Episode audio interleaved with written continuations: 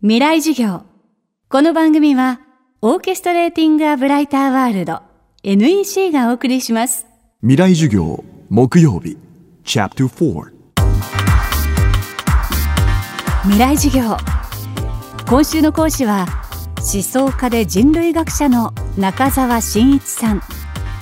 ジャンルや学問の枠を超えて人間の本質と現代思想の在り方に迫る研究で知られています中澤さんのライフワークの一つがアースダイバーという一連の作品群。都市と現代思想を地政学的な視点で問い直すシリーズです。最新刊アースダイバー東京の聖地では2020年に向けて再開発が進む築地と明治神宮周辺を取り上げました。有機体のように日々変化する東京の街は一体どこに向かうのか。未来事業4時間目。テーマは2020その先の東京。2020年東京再開発。それはあの築地天皇問題の時もそう思ったんですけど僕や、まあ、僕なんかと一緒にいろいろ発言してた森山隆君なんかの考え方も共通してるんですけど別にあのノスタルジーでもないんですよ下町文化に対するノスタルジーでもないしそれから古いものを闇雲も守ってるわけじゃなくてあの良い方向に進化していかなきゃいけないと思います。でそれは伝統の革新部分っていうのを保ったまま新しい形態に変わっていかないと日本文化って発展していかないんですよ。で今の再開発見てるとそこの伝統の一番部分の原理みたいなの全然見ないでね。どんどんどんどんこう破壊したり頭の中で作ったイメージだけをこう現実に建築していくっていうやり方になっちゃってますけど本当に目指さなきゃいけないのは東京がこの時代目指さなければいけないのは一番重要な伝統の革新部っていうのを原理的に生かしながらそこへ新しい要素を組み込んでどんどん進化系にしていかなきゃいけないと考えてます。で何か東京をこれから作り変えていく時には大きいスパンで見ていかなきゃいけないそれこそ100年ぐらいのスパンで見ていかなきゃいけないと思うんですね。で築地の施設が老朽化したそれからあの今の流通システムにちょっとそぐわない部分できてきた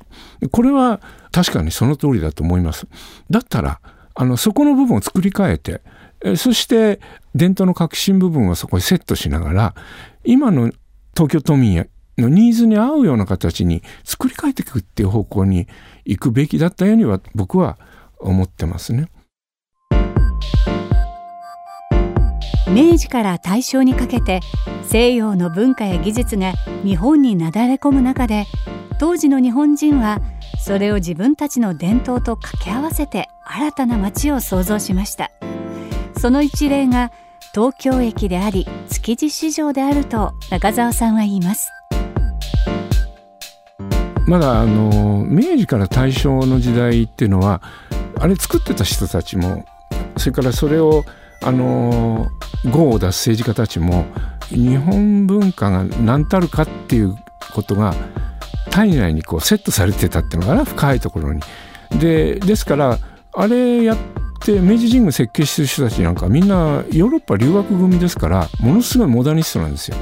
だけどあの人たちが一旦その明治神宮作ったりしようってことになったら自分の体内にセットしてあるものがこう湧き上がってきてそれと自分がヨーロッパで学んできたことっていうのはこううまくミックスされて組み合わさってああいうユニークなものができてる。東京駅もそうですよ。だからあの何が違うのか。確かに技術は今のがずっと進化して巨大なものを作れるようになってる。それから情報蓄積だってすごい大きいんですけども問題はその体内にセットされてるものがものすごいこうあの希薄になっちゃっていて一体どこに自分を据えてったらこう堂々たる未来的なこれが日本の作り上げるものだっていうものをあの作り上げることができなくなっちゃってるように感じるんですね。でそれは取り戻すことは可能ですよ。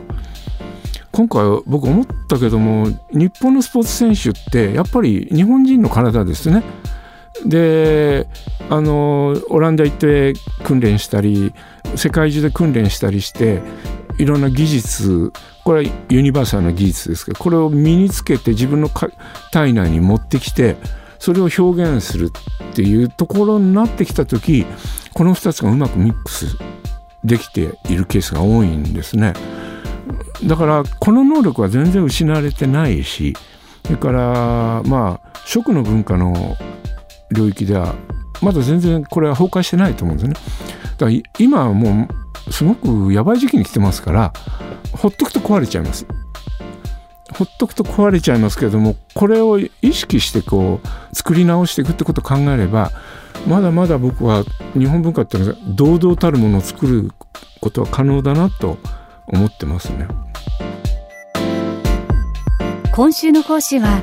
思想家で人類学者の中澤真一さん。今日のテーマは2020その先の東京でした。中澤さんの著書アースダイバー東京の聖地は講談社から発売中です。未来事業来週は新たなスポーツとして注目を集める e スポーツについてジーズブレインの浜村博和さんの授業をお届けします